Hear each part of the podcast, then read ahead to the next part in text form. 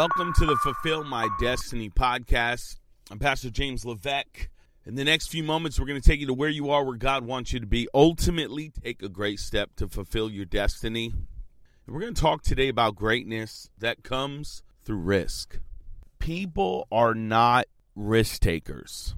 I will tell you that nobody has achieved greatness by staying the same, right? If you want to be who you've always been, continue to do what you've always done.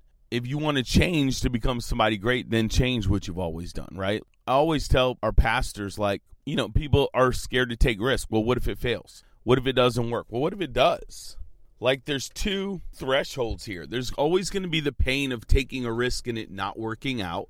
But then there's going to be the pain of staying the same. And I can promise you that pain is worse. Generally, people are not going to take a risk in life. Matter of fact, the greatest hindrance to millionaires in America, I was reading this study, are first generation millionaires, right? Because here's a generation that didn't have anything. They found a way to acquire whatever that million looks like. And now they're so scared they'll lose it that they just don't ever take a risk. It's like that was their reward. But you can't, you're not called in this life to not walk on water. Like, you're called to walk on water. You guys are called to do incredible things. If you think about it, most, back to the disruptive thoughts, like most people wouldn't even allow the thought in them for Jesus to say, come, right? That's what Peter did. He said, Lord, if it's you, bid me to come. And then, of course, he called his name. He said, come. And then Peter began to walk on water. Of course, we're always going to focus on what he didn't do and somehow that he sank. But the reality is he was walking on water. But what was he walking on? He was walking on water for sure, but he was walking on the word. Come on. Most of us won't ever even get to a place where we're willing to look over an ocean and say, Lord, tell me to do it and I'll do it, right? I remember when I was a kid in school, I was a messed up kid, man. I always played this game and it didn't matter what it was and it always got me in trouble. But I would say, say I won't. Like, I remember I was sitting at the cafeteria and we had those little puddings, you know, the free the free lunches. You get a little pudding with a little dabble of whipped cream on top. And I, and I looked at my friend and said, say I won't chuck this pudding right now at the lunch lady. Now, I wasn't a save, so chill out. But I'm like, say I won't. My whole thing was like, if I dare you to say I won't, because here's the deal. I'm going to do it. Like, I'm going to do it. And, of course, I held that little pudding in my hand. And, of course, my friend Jamal always pe- pegging me on. Dude was like, you won't. I chucked it and uh, hit the lunch lady. And, and I got, uh, I think I got suspended for a couple days. But it was always that. Say I won't do this. Say I won't throw this. Say I won't do something crazy. Say I won't jump off this thing. Say, like, it was always like, say I won't. And, and then after a while, people are like, nah, I know you will. You know what I mean? Like, they, like, and it wasn't even them taking the risk. They just knew, nah, you'll do it. Like, we've got to have that, because my resolve was there's nothing you're going to tell me I won't do. You know what I mean? Like, I'm going to do it. We have to have that resolve with the Lord. Like, whatever you're asking me to do, I'm doing it, dude. You say it, I'm in. Like, you tell me to go and I'm going.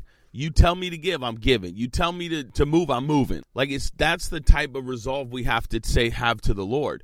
But the reality is God can't ask most people to do anything because they're not going to do it. Most people build this safe construct of life, and then somehow they ask the Lord to invade that space, but don't make it uncomfortable. Don't ask me to move. Don't ask me to change careers. Don't ask me to, to go to a nation. Don't ask me to give a ridiculous amount of money. Like, we live so safely, and then somehow we resolve to cheer on other people doing great things, but the reality is you were called to do it the whole time. You're called to go where the water's not at your ankles. And I'm telling you, it's time to take risks, right? On our pastor group, we have this thing called Fearless Fridays. And it's like, I always encourage people to take risk.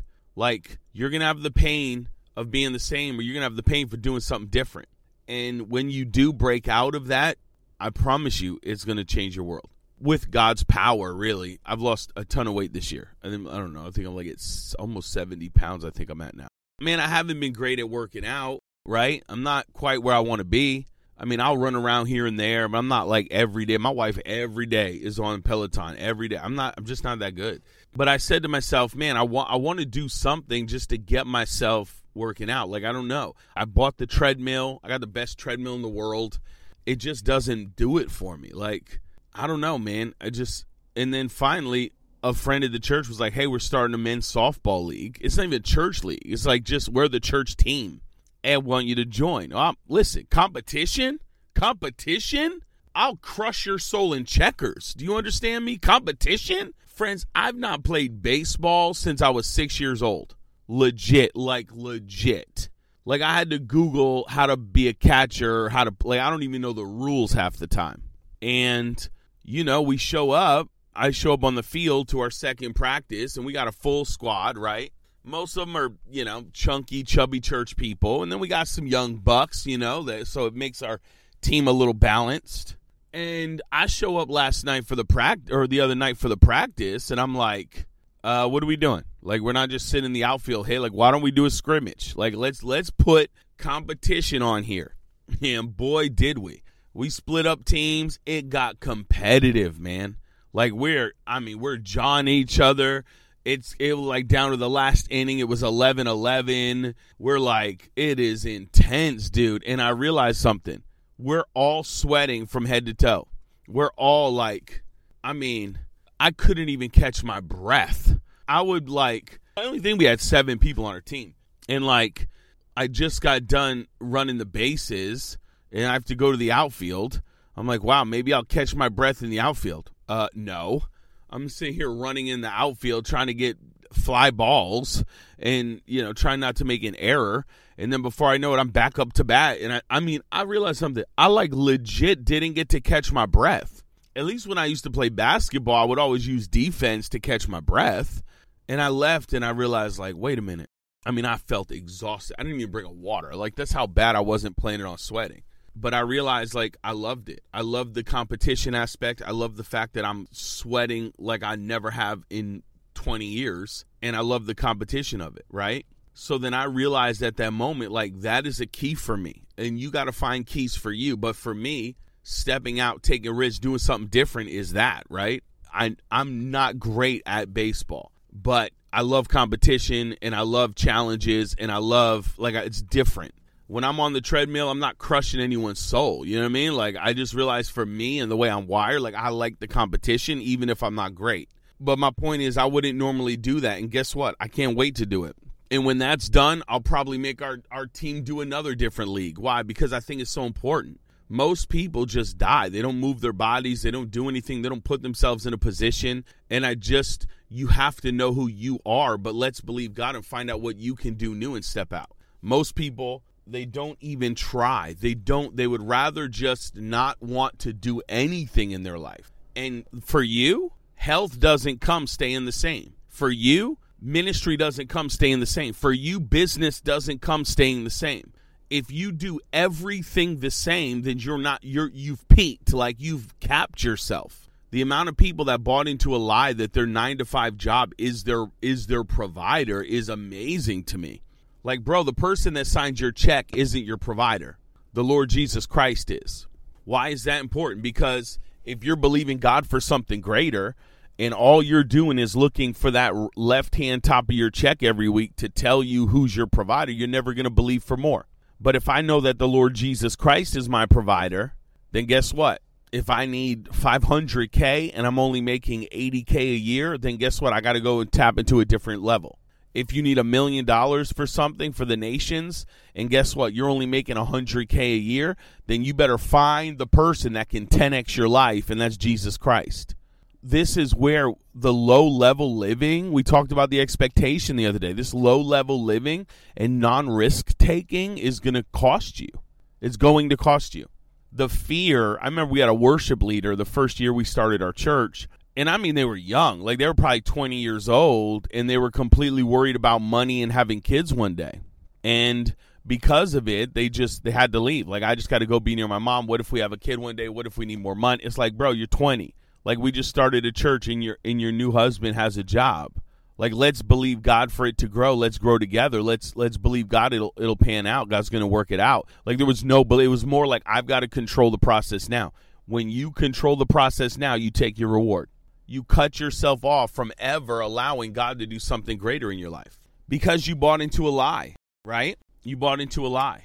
I knew somebody that uh, went to school, got a master's degree. They were in their particular field, and they were very successful, very successful.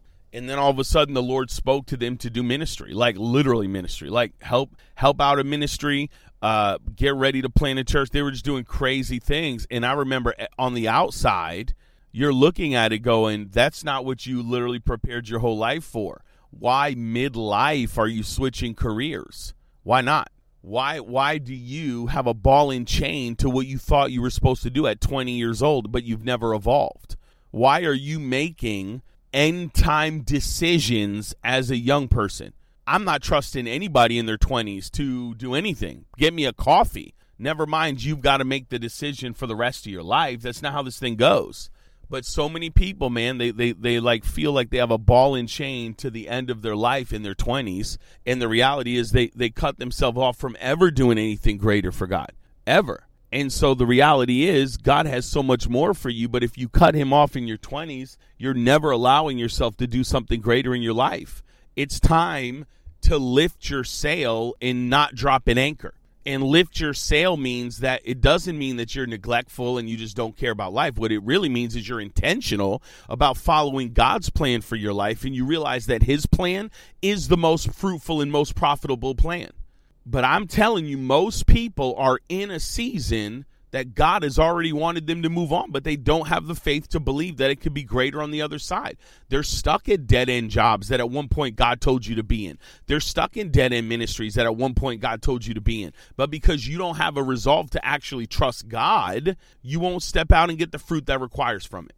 Man, oh man, we talk about greatness today. So look, conclusion, take risks, make a decision to step out, make a decision you're going to do something great for God. And you're not you're going to break out of mediocrity. And so what does that look like for you? Who knows? For someone, it could be starting a softball team and, and working out again. For somebody, it is switching careers. For somebody, it is moving to the city God's calling you to do. For somebody, it is starting a new thing, taking up a new trait, doing, learning something new, starting a new ministry, expanding in a certain way in what you're already called to do.